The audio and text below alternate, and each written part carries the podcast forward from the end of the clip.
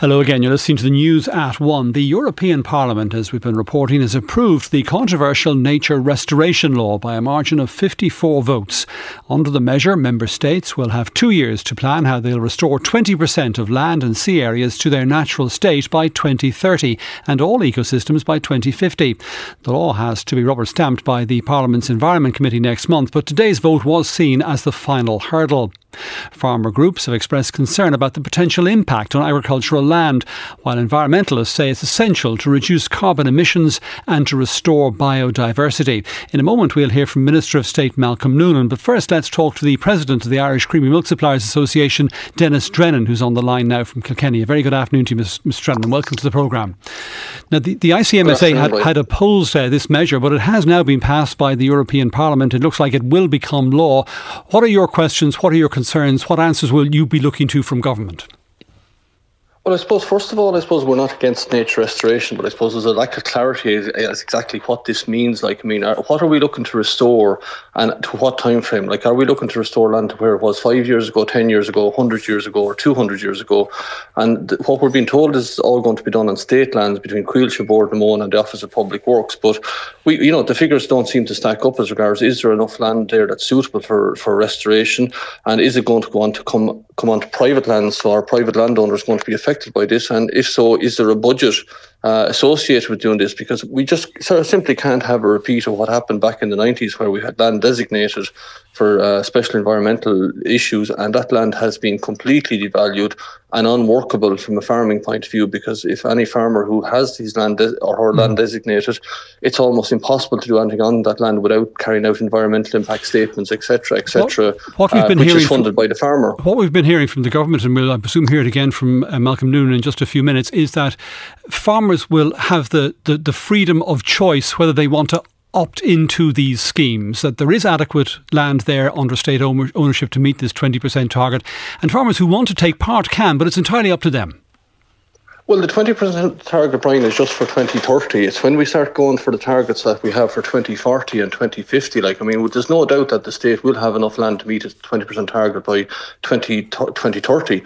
But when the squeeze comes on in 2040 and 2050, and a lot of people presume that this is just about land rewetting and, and the bog area of Bord na Móna will cover this, but a maximum of less than 50% can be bog rewetting. So there's another 50% that's going to have to be carried out on what we might call normal land and like we don't believe that the, the state has enough of that land that's going to be suitable for restoration. And that's just the concerns that we have that, you know, if the if the figures stack up, that's fine and it's all going mm-hmm. to be mm-hmm. done on state land.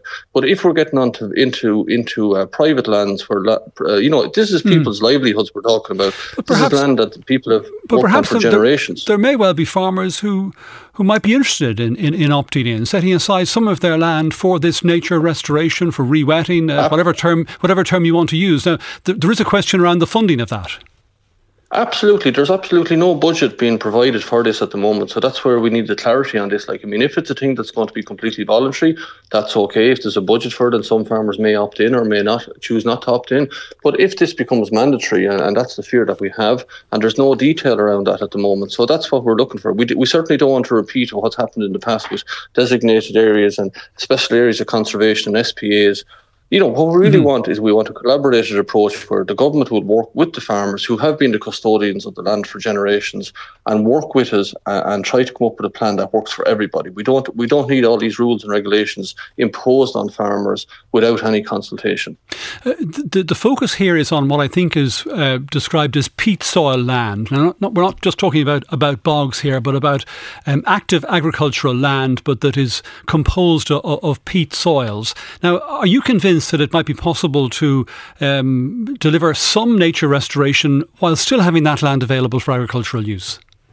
That's clarity that we need. Like the, you know, the, the devil is always in the detail, and if that can be clarified, and uh, that's what we're looking for, is we want the government to work with farmers. It, like as I said, it's people's livelihoods we're dealing with. People who have fought, uh, worked on, on this land for generations to make a, a, living for themselves and their families, and we certainly don't want to repeat of what has happened in the past. So if if if, if Malcolm and the government are willing to come and sit down with us and discuss how this is going to be done with a with a budget in place, if it's going to affect private landowners, well then that's what we need, not just this thing of passing rules and then enforcing it on farmers, because we see what's happening across Europe uh, at the moment, like with, with farmers have just had enough Um, and we don't, we know, we don't want, we, we've had enough rules without budgets, uh, and that's what we need is, is cooperation between okay. the governments and farmers. All right, well, plenty of questions there for Malcolm Noonan. Denis Drennan from the ICMSA, thank you very much for that. And as I say, we're joined on the line now by the Minister for Nature, Heritage and Electoral Reform, Malcolm uh, Noonan. Thank you for taking uh, our call this afternoon, uh, Minister. Quite a few questions there from Denis, you, will have heard what he had to say. First of all,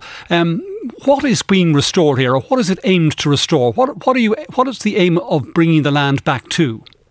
Uh, first of all, I suppose today is a very historic day, Brian, and a great day for nature and a great day for Europe. And I really want to uh, express my gratitude to the Irish MEPs who showed ambition, particularly the Irish Fine Gael MEPs, uh, and great credit to them.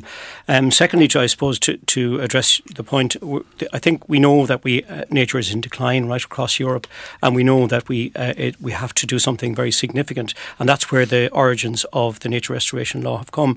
And in, in addressing the, the concerns of Denis and the ICMSA and other farm organisations.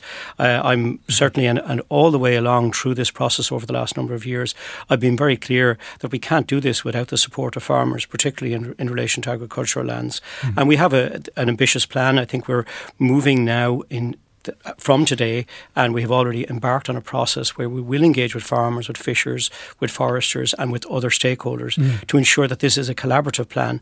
And uh, in in so, regard to the question that, that yeah, Denis that's, because I mean, it is a good, it's a pretty basic, pertinent question. Um, if if you take um, what is now currently agricultural land, um, what what would you like to see some some of it restored to? Well, obviously, to, to see it restored, to see it actively working to, for nature and to ensure mm. that habitat conditions improve, to ensure that species return. We look at our farmland birds mm-hmm. in significant decline. We want to see that reversed. So the CAP rules are clear. Uh, funding the farmers can get still get payments for additional work to restore nature while not affecting their CAP payments. Secondly, and most significantly, is that the government has this year in, put in place a climate and nature fund of 3.15 billion euro, which will be underpinned by legislation from the Department of Finance to ensure that from 2026 there will be a significant fund in place that farmers can participate in schemes, many of which, and, and we look across mm-hmm. the country, tens of thousands of farmers are already participating in, in, in programs and schemes to restore nature. So it's already well underway. The target is 20% of, of, of land by 2030. What about beyond that? Beyond that, we uh, we we have to restore all, all, all, habitats towards 2050. So it's quite it's quite significant, and we, we know that uh, as Denis has said as well that the we, we can achieve uh, restoration targets on, on, towards 2030 on state lands. Thereafter, there's quite a bit of science and quite a bit of discussion to take place. Uh, and again, what I've stated is that we want this to be a collaborative plan. Mm-hmm. We now have a two-year process. But it will mean beyond 20. Plan. Sorry, it will mean beyond 2030 um, agricultural land coming into the frame. Yeah, but again, on, on a voluntary basis. So farmers can participate in schemes as they're doing now up and down the length and breadth of the country. Thousands of farmers are already participating in schemes through life programs, through farm plan, EIPs, and the Acres Cooperation Project. So they're already doing it.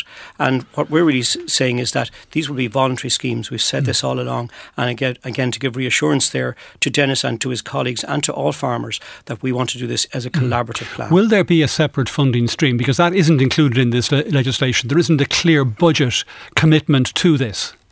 There is. There's a, a, there's there's certainly, as I said, the, the Climate and Nature Fund is, is going to be in place from 2026. The legislation is being drafted by the Department of Finance at the moment, and we're working closely with them to ensure that it works and will work for, for nature. And secondly, I think uh, it was confirmed by Sean Kelly MEP this morning that there will be through the multi-annual financial framework at European level, there should be a fund in place as well. So I think this is a great opportunity for rural Ireland, certainly an opportunity to deliver real funding into rural communities. And I think that we should look at this as a, as a very strong opportunity to restore nature, to restore good water quality, uh, and make uh, mm. climate resilience as well as uh, good you resilience see, you, for local. You'll know, Minister, the concern of many of many farmers is that their their cap funding, the various farm payments, will will be linked in some way to them buying into these uh, rewilding schemes. No, not the case. And the, the, CAP rules are very clear that farming can still take place uh, where farmers are participating in schemes. So I think there's, I would see this as a huge opportunity for farmers. Uh, obviously, the detail we have to work out. We have to sit down with the farm organisations. We're already mm. designing that process.